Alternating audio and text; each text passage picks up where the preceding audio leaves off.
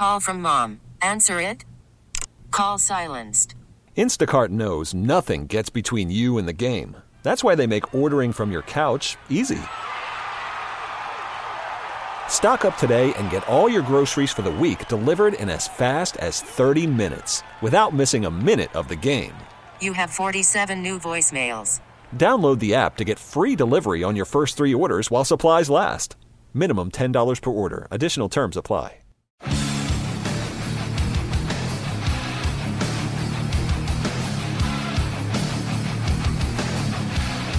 You're listening to Inside the Clubhouse on 670 The Score.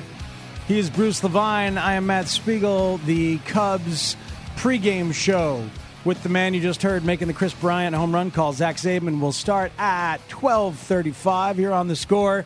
Joe Ross against Jose Quintana today. Are you guaranteeing a win? They the better. Cubs? They better. This would be one that you better I grab. need a Joe Namath moment from you. I'm, I'm not packing that kind of heat right now. Then tomorrow, Stephen Strasburg and Cole Hamels. Good kinda- matchup. Yeah. Hamels should be uh, turning the corner right now. Well, a quality start his last time out after the 21.90 ERA. The two starts before that, Hamels looked a lot better, but Strasburg has been filthy this year. Containing the Washington offense is what these next two games are all about. That's a very good, well diversified, balanced offense. It really is. and uh, it's fun to watch if if, if they're not playing your team uh, because they can beat you in a lot of different ways. They have speed, they have power, uh, They have contact, too. they- defensively, they play the game well, and it's been one of the hottest teams in baseball over the last two and a half months. Probably uh, them and the Mets, uh, probably the best records in baseball. Uh, maybe the Oakland A's are right up there as well for high performance during uh, the last two to two and a half months. So uh, it's going to be fun to watch them this weekend. Davey Martinez not on the hot seat any longer, almost fired by the media two months ago. He was Really 11 close. games under 500. yeah. And look where they are now. They have the best, third best record in the National League, uh, knocking on the door of competing with Atlanta. I think they have six games left with Atlanta. They're five games out in the loss column. That's a long shot at the very best, but uh, there's no question that they are one of the better teams in the National League right now. Yeah, I mean, you look around them, and they obviously they've got a couple of very good complete hitters like Anthony Rendon. This Juan Soto is quite something, isn't he? With 29 homers and Right. a 960 OPS. Um, a guy that I love and I've always loved, and he keeps just doing what he does, is Howie Kendrick. Yeah. That guy, man. I there were there were rumors out there that he might have been available when the Nats were looking to sell. I had dreams of him for the Cubs just because he is as smart a contact hitter. He's got 935 OPS. Look, look at his efficiency level for a guy that's only had about 250, 260 at bats. 265 at bats. He's got uh, 14 homers, 54 ribs, a 935 OPS, only 42 strikeouts. He's just always been I mean, a that- contact. you know, you, you you level that out for a whole season, and he's a 3100 guy. Mm-hmm. Uh, so if you like those old school stats, he's right there. But He's not. he's not a stud, but he's like he, he's. You would love him uh, in your two hole, or you'd Yeah. love him in your seven or eight spot. That guy, you've needed that guy all yeah, year. Yeah, he brings an awful lot of balance uh, to that lineup. Uh, and again, they're defensively they're good. They have speed on that team. Victor With- Robles. You know, Robles, uh, Trea Turner. Yep. You have Eaton who can still run. Uh, that is uh, that's a scary team to face right now. Mm-hmm. It really is. So if the Cubs can contain that offense over the next two games, that's going to be the key to how they come out of this series. Meanwhile, on the south side, uh, Ricky Renteria took some heat uh, earlier in the week, uh, talking about the fact that uh, you know he's a guy that looks at all numbers. He looks at uh, also uh, using his uh, heart and using his head in situations. Let's listen to some sound uh, from him and Rick Hahn, you know, talking about uh, the earlier comment. Let's listen to Ricky from earlier in the week when he was in Detroit talking about what type of manager he is. Is he a metrics metrics guy? Is he a feel guy or the combination of the two? I don't discount numbers. Never have, never will. But I'm a balanced guy.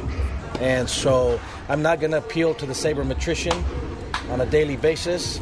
Never will, never want to. Not my intent. If they don't like it, I don't really give a. he doesn't, and uh, he had to point out uh, yesterday, and I was in the mix there. Uh, actually, Thursday, the fact that this wasn't about the fans at all. This was about his gut feeling. Let's listen to Renteria from Thursday, kind of uh, surmising what he had said initially. All in all, it can work hand in hand. I do use numbers, and I, I think I was clear on that. I've never discounted numbers. I've been using numbers since I was in the minor leagues as a manager. So it's just more, I don't allow it to completely dictate my action. I have to also be able to see what's going on. You know, th- th- this is what you want, ideally, is that you want a manager and you want a front office that's taking both sides into full account and then trusting one's gut. So it, it ends up you know, semantically and conversationally being appropriately balanced. Um, it, it's just that in Ricky's case, all year long, there's been a couple of lineup choices that have driven people insane, and I'm among them. And there's some bunting choices. What don't you? What were some of those? Well, Tim Anderson was hitting seven for a long time, right?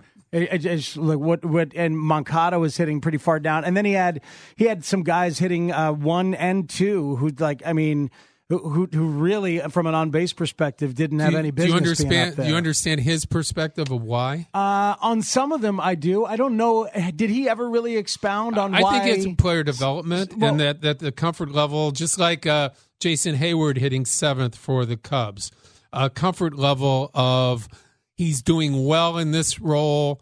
He hadn't been doing well before. Let's leave him there mm-hmm. so we don't put more more pressure on him. Since Heyward's been in the number one spot. Um, although Joe says he's done a really good job, the reality is that he's got a, a 254 on base percentage. Sure. Since he's batting number one. So that really hasn't played out. It hasn't worked out. In the case of Anderson and in the case of Moncada, it's more about player development and moving, eventually moving them up in the order. Let's listen to Rick Hahn talk about Renteria's uh, conversation and the fact that uh, he does have their full support in the front office. We want a manager who is capable of understanding both the objective and subjective side of, of lineup construction. I, I, again, part of the reason Ricky's sitting in that chair is his strengths on, on both sides. He understands all the probabilities, all the chances, all the uh, for lack of a better description, the, the objective side of, of lineup construction. But he also is extremely strong in terms of uh, touching each player each day and knowing where they are at and what uh, is best for putting them in the best position to succeed. Bruce, I absolutely believe and have long espoused the mental part of the game and where you are hitting really matters, at least in terms of leadoff. Without a doubt, it matters in terms of leadoff. And we've known that and learned that. And guys, Jed Hoyer admitted it this year that some of their guys have thought too much, whether it's Schwarber or whether it's been Heyward up there. People admit that.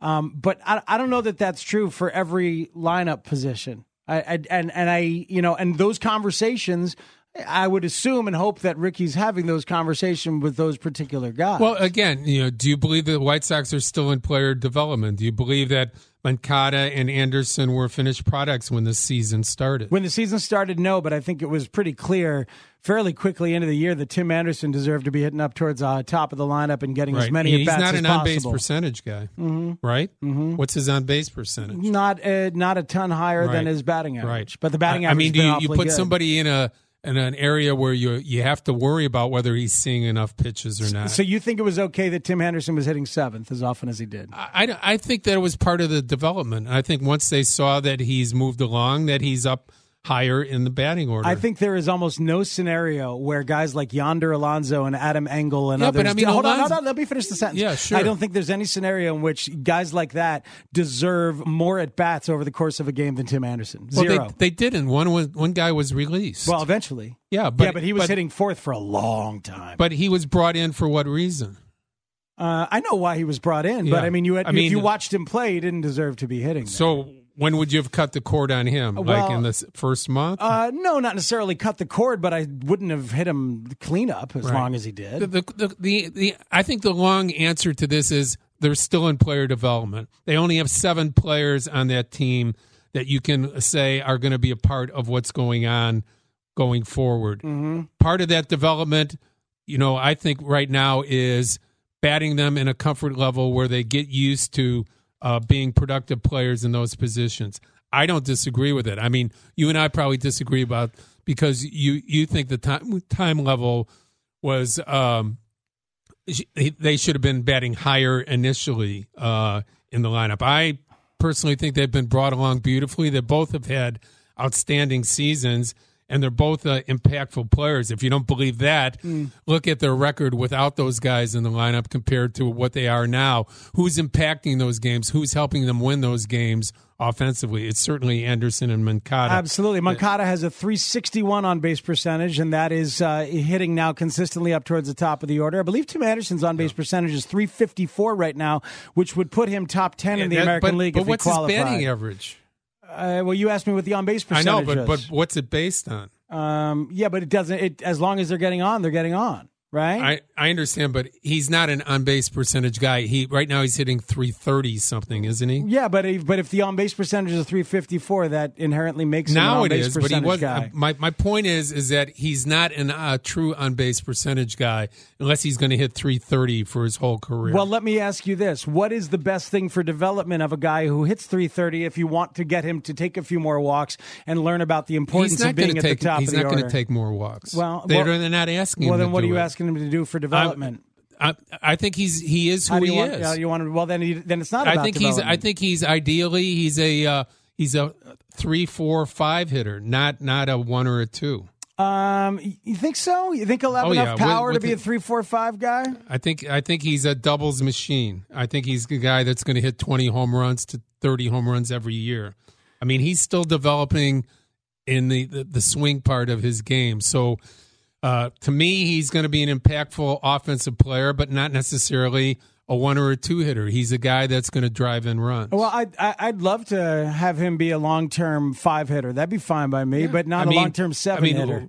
Is Baez a long term five hitter? I think Baez is a better fit at five than he is at two or, okay. or three. I think yeah. he's very similar, very similar because neither one walk. So mm-hmm. uh, both, I mean, Baez was hitting 330, 340 earlier in the year. Right. He's been in a horrible slump the last 10 or 12 games. If Tim Anderson can keep the on base percentage around 350, even if it's mostly batting average, he can hit in the two spot. he's me. only going to do that if he if he hits 320, you know. He's only going to because he's not going to walk. So he's not a true on base percentage guy. He's a batting average guy at this point. Mm-hmm. Um, and uh, you know, the, the, thing is, I enjoyed hearing the red ass from Ricky because I, I, get it. Like, and he's been criticized like crazy. And that's a dude with a lot of pride who's had a very good career and is smart. And it's funny because you talk to people from earlier in his career where he was a, a Bud Black. They, they asked Bud Black about it this week, and Bud Black said, "I'm surprised that people are saying this about Ricky. He's always been a numbers guy. When he was the bench coach for Bud right. Black, he was a numbers guy. Right. So it, does, it doesn't make a days, ton of sense. Matt, these days, guys who are in their 50s and older in baseball that are managers and coaches, mm-hmm. they have to defend themselves so they don't sound like they're antiques. Okay? Because once you start hearing that, and you know, we know how how metrics are looked at now. We know how front offices look at metrics. Uh, if you start protesting too much about, you know, oh yes, I'm a metrics guy, people are automatically saying you're you're too old school. You're not for us. Yeah, you know, I mean that is that's the world we live in. Uh, Maddon is a nice balance of that, but you know that he he's he still manages with his gut as well as with the numbers. And I, I would like to have a guy that does that. So uh, look, I, am with you right. in this sense that there is a there is a group think that then becomes pressurized to be that you have to make the right choice numerically every single time. And that's just not the way that people work. So, I mean, I'm absolutely right. a guy who believes that, that you need to be talking to your players and, and, and making sure that they feel the right thing. How's that worked out for Gabe Kapler in Philadelphia? Yeah. I mean, it can be a he's problem. Gonna, if they don't make the playoffs this year, he's going to be fired. Okay. And the reason he's going to be fired is that metrics or no metrics, uh, the offensive players that they've gotten have not gotten the job done. Their their run differential is uh, below water. Okay, that's a you know that's a pretty good looking offensive team on paper, mm-hmm. but there's there's a lot of erratic scoring going on for the Philadelphia Phillies. To your point, Bruce, as I mentioned earlier, like uh, Jed Hoyer and some of these guys who used to have a reputation for being only numbers have have come around and really believed that You bet they have. that the human element matters so much, and you can't just throw somebody in the leadoff spot because they usually give you the best at bats because the that spot will screw with you. Well, look at the trades they made, and look at who they've gone after, like the Castellanos trade, which has been tremendously impactful for the Chicago Cubs. They would not be, uh, they could be easily three to five games out right now without Castellanos. Uh, when you when you add a guy like that who uh, was dysfunctional in his own ballpark except for doubles, now he's playing at Wrigley Field, and when the wind isn't blowing in, he's a home run hitter. He's a he's a doubles machine. Uh, that is, you know, the impact of you doing your homework on scouting. You looking at uh, not just overall numbers, but where the guy is playing, uh, how he's being impacted by the ballpark he's playing in. How about the, the hitters that have hit around him in Detroit compared to the guys that he has in Uh, it- it- it's unbelievable. Yeah. It, it, it really is. And I could listen to Ron Coomer talk about Castellanos' swing and his hitting approach all night long. I did the other night when I was doing pre and post, and he was talking about it, just like how his swing is made for Wrigley. He's an alley Right. guy and a down the line guy, but he's so capable of of slowing down, keeping the bat in the zone a long time, and going the opposite way when they shift against him. He's just such a good hitter. he can hit 375 foot homers at Wrigley. He wasn't going to hit them Right. at Comerica. I mean, that's uh, I mean, it's like he died and went to heaven as far as he's concerned coming to the Cubs. We're going to take a break. When we come back, uh, Lucas Giolito, the White Sox, your calls continue here at 312 644 6767. He's Bruce Levine. I'm Matt Spiegel at 670 the score. Call from mom. Answer it. Call silenced. Instacart knows nothing gets between you and the game. That's why they make ordering from your couch easy. Stock up today and get all your groceries for the week delivered in as fast as 30 minutes without missing a minute of the game. You have 47 new voicemails. Download the app to get free delivery on your first three orders while supplies last. Minimum $10 per order. Additional terms apply. You're listening to Inside the Clubhouse on 670 The Score. Lucas Giolito, of the White Sox, going to join us in a few minutes. This is Shoelaces on the South Side to talk to Bruce Levine and myself. What's up, Shoelaces? Hey, how y'all doing today? We're doing good. What's up? Oh yes. Um, you know what? Um, I'm not really a number guy either, but I am a number guy. It's like if you want to put a picture in or something like that, obviously she batting against a certain pitcher. But other than that, I'm not a number guy. But now I do agree that you got to put a player in the right position. And Bruce, like you said, with the development thing, sometimes you have to put a person in the future who might be a leadoff hitter in the seven or eight spot. You Yeah, know, I'm, I'm with you on that. Yes, but I'm not really a numbers guy either. But I think the Sox is on the right track. And Bruce, I want to ask y'all two a question. What you think about um, the Cubs and the player they got from Detroit? Do you think they're going to sign him now his um, after the um, after the season? Yeah, thanks, Shoelaces. Matt, uh, whether or not Castellanos uh, belongs uh, on this team long term, obviously the uh, the initial reaction is going to be yes by everybody, but the construction of your team next year, knowing sixty million coming off the books, knowing that Lester and Quintana are in the last year of their contracts, you have two years left on your main guys, uh, Bryant, Rizzo, Baez, Schwarber. Um, does it automatically mean that you throw? what's it going to take to sign this guy? You know, four or five years at uh, fifteen to twenty million dollars a year. He's uh, doing a terrific job of increasing his market uh, for this pending free agency, that's for sure. This is Carrie in LaGrange on the score. Hello, Carrie. Good morning. Hello. Uh, my uh, argument is about Renteria. He he did the right thing when he played uh, Anderson seventh. He was comfortable. He moved around two, six, and seven to juggle the lineup, and we didn't have a lot of players anyhow, so we're doing good. And now two days later, I mean, uh, two or three days later, the paper had it on the radio. Uh, Anderson says, "Now I'm ready to bat second. And Renteria batting seventh. He told them it was for comfort uh, mainly, and then the people uh, for a month were calling in what kind of manager he is. You tell him to bat up high so he doesn't have to wait to the third inning. Thank you, Kerry, for the call. I appreciate it. So he believes uh, Anderson was handled correctly and Ricky was in touch. And yeah, right I think thing. it's uh, all in the eye, eyes of the beholder. So uh, we'll move on from there as we are fortunate enough to bring in one of the top pitchers in Major League Baseball, and he happens to pitch on the south side of Chicago. Lucas Giolito joining us on Inside the Clubhouse on a Saturday morning. Good morning, Lucas. That's my fault on the Okay. button there. All Brand right, we'll uh, reset you. Good morning, Lucas. How are you? Good, mo- good morning, guys. How are you guys doing? Are you up? Because I'm told that Oh, you're yeah. you're a late sleeper. Is that true or not? Yeah. At times, but no, I'm I'm I'm up and ready to go for you guys uh, this morning here. So the the energy that Anderson and Moncada and the ability that Anderson and Moncada bring to the team, I guess cannot be denied at this point. How do you how do you look at what the team is all about when those two guys are in the lineup? um, it, it, it's that it's that explosive offense um, between Ta Moncada. Um, I mean, you can kind of go down the whole lineup if if everyone's going good. Pito, McCann, uh, but it, it's it's just it seems like we'll just kind of pop off. We'll explode.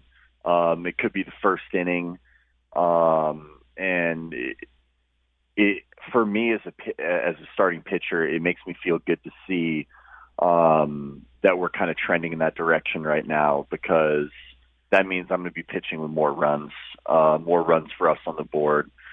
Uh, I had that my last start against the Twins where uh, I think we put up like two runs in the first inning, then we put up you know a couple more, a couple innings later, and next thing you know, I'm going out there in like the fifth inning with a four run lead, and I'm feeling really good. So it, it's it's really good to see uh, high energy.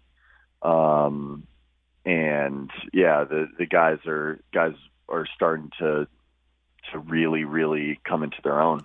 You know, the first half of the season, especially Lucas, was really exciting for, for White Sox fans. And you guys got to 500, and just uh, overall, just the vibe around the team felt so good. And then there was a lull after the break.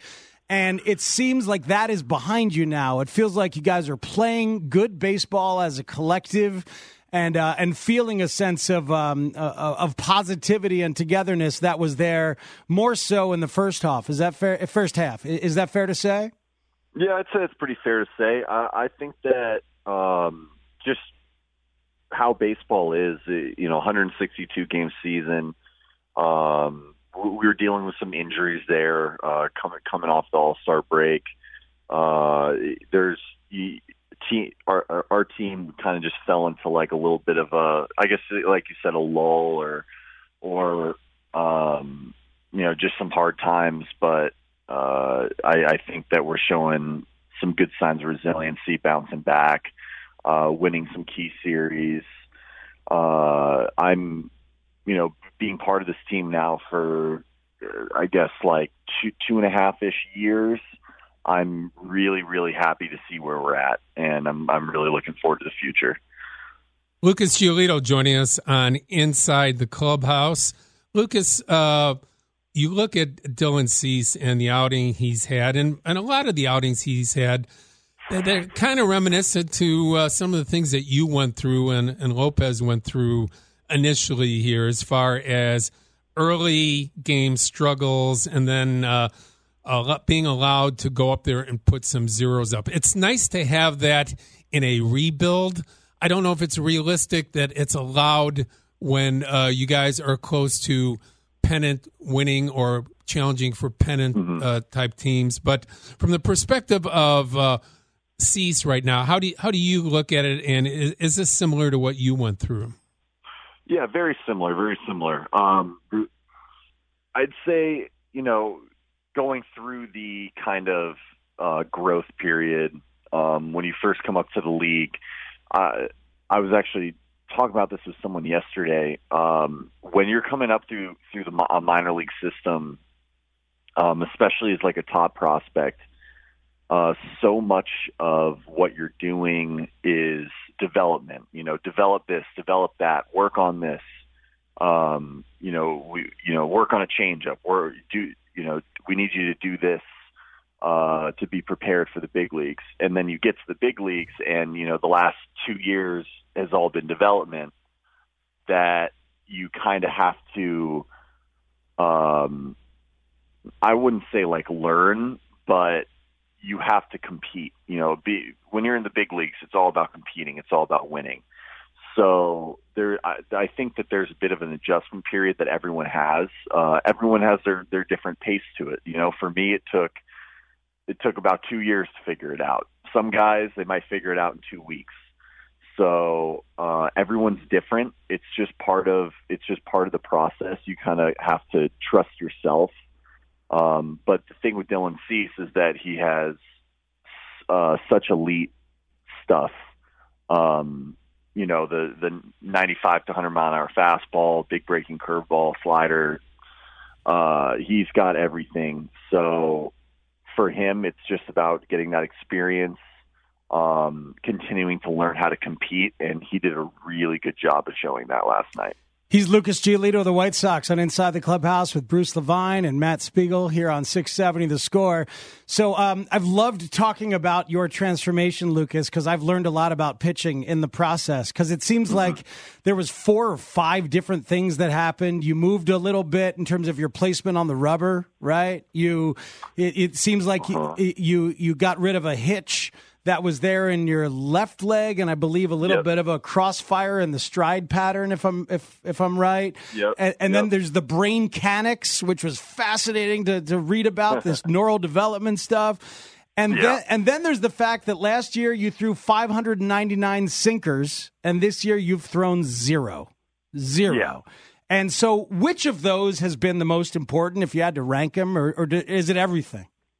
Oh man, uh, if I had to rank them, I I'm I got to put the mental stuff first. Hmm. Uh, I, I feel like just with how much I've worked on my mindset, my attitude, uh, I feel like I could go out there pitching, um, pitching like I was last year with the stuff I had last year, and still have limited success just because of my mindset. So I have to rank that one number one. Wow, uh, I, am surprised because the stuff, the the the four seam and changeup combination seems to have revolutionized what the ceiling is for you. But maybe that's too simplistic from my perspective. Yeah, well, uh, I the thing it, it's it's tough because yeah, I did make a bunch of physical changes, and, and the ball's definitely coming coming out of my hand much better now. Um, but the physical changes really weren't that uh, weren't that mm-hmm. difficult, or, or I guess you could say that they weren't that. It wasn't like I was grinding that hard to to get there. I just I just kind of finally let go of some things and started training in the right way, and that's kind of how it was able to happen. Yeah, talk about that mental side of it because it's you know for relatable for the, the public and for people in the media. Uh, it's not real sexy, but it's so significant these days about Lucas Giolito coming off of the bench in 2018 after bad inning and then beating himself up as opposed to the cerebral way that you handle it now. Yeah, yeah. Um, you know, last year was you know, a lot of bad games, a lot of games that blew up right in my face, and I didn't handle it that that well um, because I knew I was better than what I was showing, but I was I was like searching for that feel, searching for uh, you know that that one good game that's gonna you know make it uh, I guess make it feel better, make it feel like okay, I'm back on track now. This is what I need to be doing but that wasn't really the answer. Um, I I was lacking uh, confidence in myself when I was out there pitching, which is a big no-no that I now realize. Uh, I was uh, la- lacking a, a a solid, consistent routine, daily routine that um, that works for me, and that that I know. Uh, if I follow those steps, then I'm going to continue to uh, hit the goals I want to hit. Uh, so I mean, just a, a big combination, kind of really sitting down after the after the uh, season was over, looking in the mirror and and realizing that you know I, I had to make some make some changes. I had to uh, you know try new things, tr- try new stuff, and and uh, you know, luckily I was able to find the right combination of stuff that works for me. Who's that mental edge guru for you, or what what conversation or person might have helped you be able to do that for yourself? Number one was my wife, Ariana. Um, she was she was the one that kind of had to kick my butt a little bit and and and let me know uh, that you know the stuff I was doing wasn't really working, and I and that she thought it was about time to try something else. And uh, so she was the first person I listened to, Hmm. and from from there I just kind of surrounded myself with uh, people that I know and trust that are in my corner to see me improve and and find success. And I just was all ears from that point. It's one of the best stories of the baseball season. It Yeah, really is. is. It, it's so instructive, really, in any walk of life. All right, let's check it out. Let's see. What am I doing? All right, let's change it up. Like we can all take control in a way. Um, this uh, Absolutely. th- this this players' weekend. I think the White Sox look good in all black. I, I got to say, I think it, I think it, I, I think it fits you guys. And Lucas is one of nine players around baseball to pay tribute to the late Tyler Skaggs this weekend. How how cool is that? Nine different guys, either with cleats or with jerseys, and you and your high school teammate John Flaherty both with "Love You Ty" uh, on the back. Why? And Max Fried. oh, and Max Fried too. Uh, okay. and Ryan Braun, uh, and Wow. oh man, I, I, I think there's a few others around the league too. But yeah, it's Yeah. uh, yeah, it's just you know continuing on, um, you know, remembering Ty, uh, the amazing person, teammate, player he was. Uh, you know, we we have no intention of, of of forgetting that and we just want to continue to honor him in any way we can. And Players Weekend, when you know it's all about the players and and showing off what we're about, uh, it's we thought it was a perfect time to to you know continue to honor him. How do you take a positive reflection out of that without being, uh, you know, stuck by the loss of someone that's significant in your life? Yeah, um, yeah, it's tough. I mean, grief grief is different different for everybody. Uh, I'm more, I guess, at peace with with him being gone now. I guess you could say. Uh, it, it's just tough when I think about his family and and what they're what you know they have to what they have to deal with. Um, but uh, for me, uh, you know, I just have little reminders here and there. Uh, you know, I have I have a little wristband and you know the stuff written on my hat. Uh, for me, that's just how I want to continue to to uh, honor him and and uh, you know keep his spirit alive uh, as I move on through my career.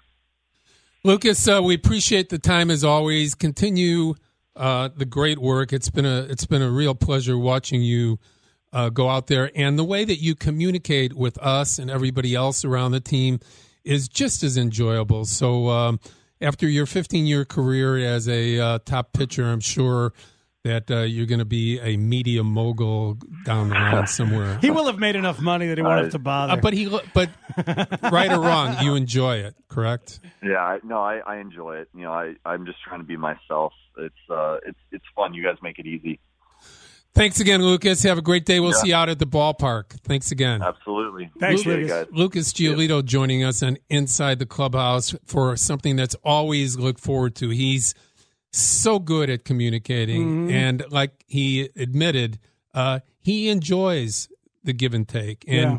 and he, uh, I've re- I've rarely heard him bad uh, when it comes to communicating after games. There was that blip that he had right before the All Star game where he wasn't very good, and it was a little bit tenser for him, but uh, n- nonetheless, uh, quite a communicator, quite an interesting guy. And uh, I, I, just, as I mentioned, just so instructive. You can follow this game for decades, right, Bruce, and yet still learn stuff from a player's development. No and his development no has been really, really instructive. We're going to take a break. We'll take your calls going up to the end. Then Rosie joins Matt for uh, another three hours before Cub baseball. Zach Zaidman in the pregame. Ron and Pat, uh, of course, uh, taking you into Cub baseball. 312 644 6767. Yep, actually, Cubs pregame 1235. So Rosie and I will have uh, 90 minutes for you. Oh, and, that's it? Yeah, um, which is about version. it's about all I can take of Steve Rosenbloom. Oh, that's not nice. Well, I, would only Might say be it true, but not nice. and I'd say it to his face as well. Uh, it's uh, Inside the Clubhouse. We're back in a moment on 670 The Score. You're locked in on Inside the Clubhouse.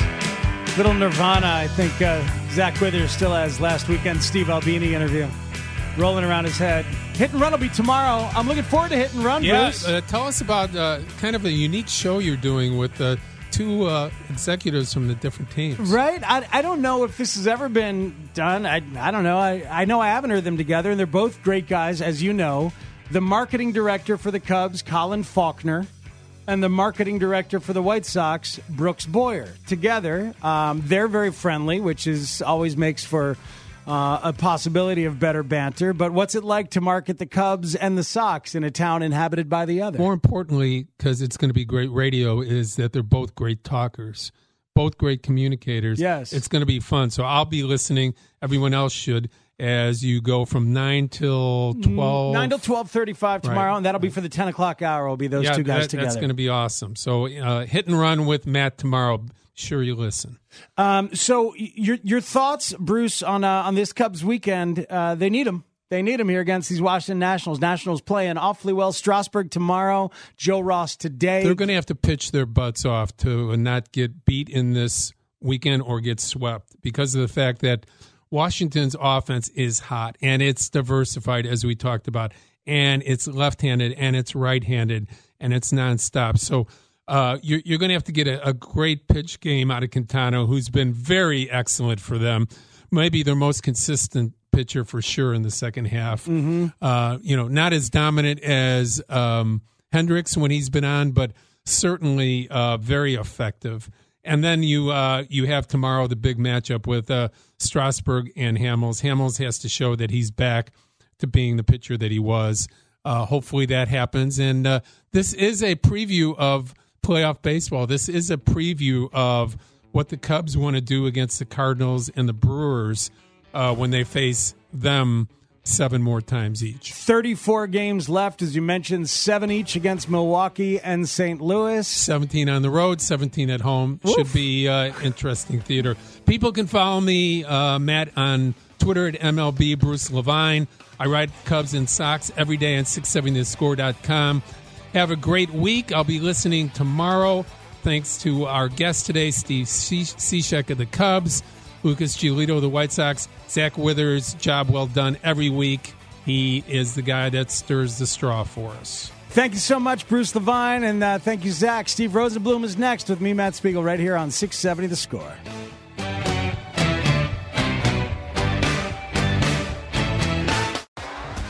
T-Mobile has invested billions to light up America's largest 5G network from big cities to small towns, including right here in yours.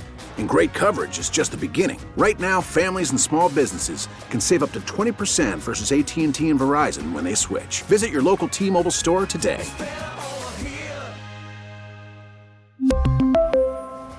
Plan savings with three lines of T Mobile Essentials versus comparable available plans. Plan features and taxes and fees may vary.